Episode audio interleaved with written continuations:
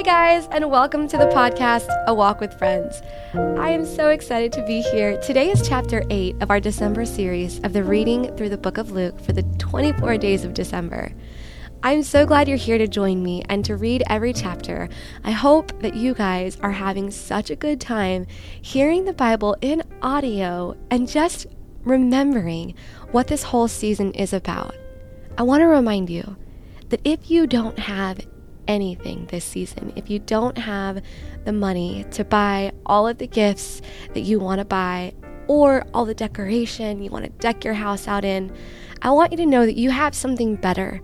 You have something that money can't even buy. You have the living Holy Spirit inside of you. You have Jesus in spirit with you every single day. And so you really truly have the treasure. And if you want to give, give peace. If you want to give, give hope. If you want to give, give truth, give the gospel, give the good news. And even if you have not yet really dived into your relationship with God, but you know you believe in Him, let's spend this time reading through the book of Luke, getting to know Jesus. And I promise you, this will be the most special Christmas yet. Let's jump in. And Merry Christmas.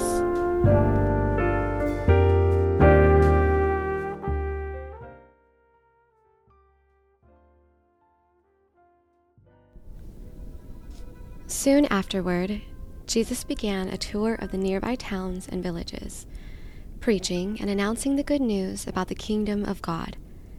He took his twelve disciples with him, along with some women who had been cured of evil spirits and diseases. Among them were Mary Magdalene, from whom he had cast out seven demons, Joanna, the wife of Chuza, Herod's business manager, Susanna, and many others who were contributing from their own resources to support Jesus and his disciples. One day, Jesus told a story in the form of a parable to a large crowd that had gathered from many towns to hear him. A farmer went out to plant his seed. He scattered it across his field. Some fell on a footpath where it was stepped on, and the birds ate it. Other seed fell among rocks. It began to grow, but the plant soon wilted and died for lack of moisture. Other seed fell among thorns that grew up with it and choked out the tender plants. Still, other seed fell on fertile soil. This seed grew and produced a crop that was a hundred times as much as had been planted. When he had said this, he called out, Anyone with ears to hear should listen and understand. His disciples asked him what this parable meant.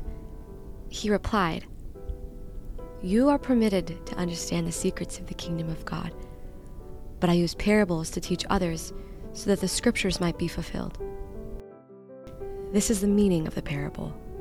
The seed is God's word. The seeds that fell on the footpath represent those who hear the message, only to have the devil come and take it away from their hearts and prevent them from believing and being saved. The seeds on the rocky soil represent those who hear the message and receive it with joy. But since they don't have deep roots, they believe for a while, then they fall away when they face temptation. The seeds that fell among the thorns represent those who hear the message, but all too quickly the message is crowded out by the cares and the riches and the pleasures of this life. And so they never grow into maturity. And the seeds that fell on the good soil represent honest, good hearted people who hear God's word, cling to it, and patiently produce a huge harvest. No one lights a lamp and then covers it with a bowl or hides it under a bed. A lamp is placed on a stand where its light can be seen by all who enter the house. For all that is secret will eventually be brought into the open, and everything that is concealed will be brought to light and made known to all. So pay attention to how you hear. To those who listen to my teaching, more understanding will be given, but for those who are not listening, even what they think they understand will be taken away from them. Then Jesus' mother and brothers came to see him, but they couldn't get to him because of the crowd. Someone told Jesus, Your mother and your brothers are standing outside and they want to see you. Jesus replied, My mother and my brothers are those who hear God's word and obey it. One day, Jesus said to his disciples, Let's cross to the other side of the lake. So they got on a boat and started out. As they sailed across, Jesus settled down for a nap. But soon, a fierce storm came down on the lake, and the boat was filling with water, and they were in real danger. The disciples went and woke him up, shouting, Master! Master! We're going to drown! When Jesus woke up, he rebuked the wind and the raging waves. Suddenly the storm stopped and all was calm. Then he asked them, Where is your faith? The disciples were terrified and amazed. Who is this man? They asked each other. When he gives a command, even the wind and the waves obey him. So they arrived in the region of the Gerasenes, across the lake from Galilee. As Jesus was climbing out of the boat, a man who was possessed by demons came out to meet him. For a long time he had been homeless and naked, living in the tombs outside of the town. As soon as he saw Jesus, he shrieked and fell down in front of him. Then he screamed, Why are you interfering with me, Jesus? Son of the Most High God, please, I beg you, don't torture me for Jesus had already commanded the evil spirit to come out of him. This spirit had often taken control of the man. Even when he was placed under the guard and put in chains and shackles, he simply broke them and rushed out into the wilderness completely under the demon's power. Jesus demanded, What is your name? Legion, he replied for he was filled with many demons. The demons kept begging Jesus not to send them into the bottomless pit. There happened to be a large herd of pigs feeding on the hillside nearby, and the demons begged him to let them enter into the pigs. So Jesus gave them permission.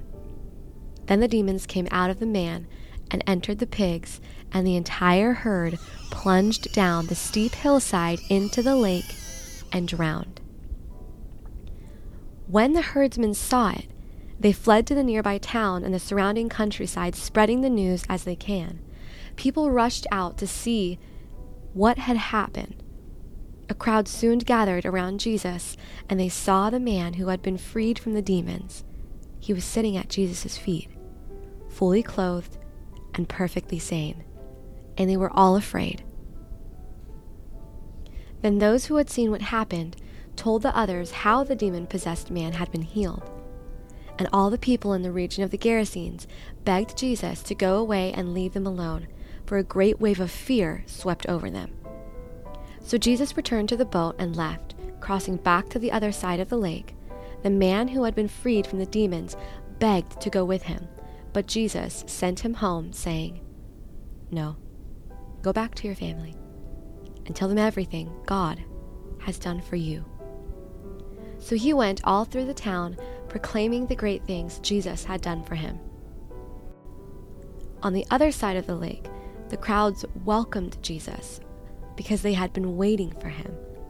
Then a man named Jairus, a leader of the local synagogue, came and fell at Jesus' feet, pleading with him to come home with him. His only daughter, who was about 12 years old, was dying. As Jesus went with him, he was surrounded by the crowds a woman in the crowd had suffered for 12 years with constant bleeding, and she could find no cure. Coming up behind Jesus, she touched the fringe of his robe. Immediately, the bleeding stopped. Who touched me? Jesus asked. Everyone denied it, and Peter said, Master, this whole crowd is pressing up against you. But Jesus said, Someone deliberately touched me for I felt healing power go out from me. When the woman realized she could not stay hidden, she began to tremble and fell to her knees in front of him. The whole crowd heard her explain why she had touched him and that she had been immediately healed.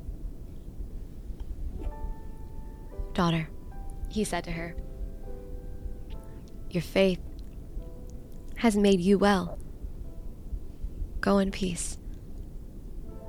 While he was still speaking to her, a messenger arrived from the home of Jairus, the leader of the synagogue. He told him, Your daughter is dead. There's no use troubling the teacher now. But when Jesus heard what had happened, he said to Jairus, Don't be afraid. Just have faith, and she will be healed. When they arrived at the house, Jesus wouldn't let anyone go in with him except Peter, John, James, and the little girl's father and mother. The house was filled with people weeping and wailing, but he said, Stop the weeping. She isn't dead, she's only asleep. But the crowd laughed at him because they all knew she had died. When Jesus took her by the hand and said in a loud voice, My child, get up. And at that moment, her life returned and she immediately stood up. Then Jesus told them to give her something to eat. Her parents were overwhelmed, but Jesus insisted that they not tell anyone what had happened.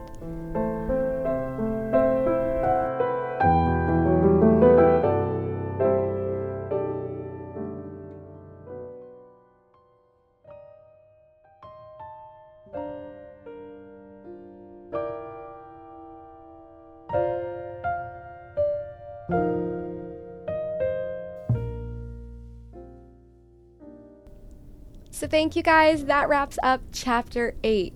Oh my goodness. I think chapter 8 is probably one of my favorite chapters, and we might say that as we go on to every chapter. It is so amazing to see that this is who Jesus is. This is what the gospel is all about. And I'm excited for this to be our reminder during the Christmas season that the best gift is to be able to minister just like the disciples of Jesus, which we're going to read about in chapter 9. So make sure you come back for that. And let's remember while we may not have everything in the world, we have Christ Jesus, and that is eternal gain. Be blessed.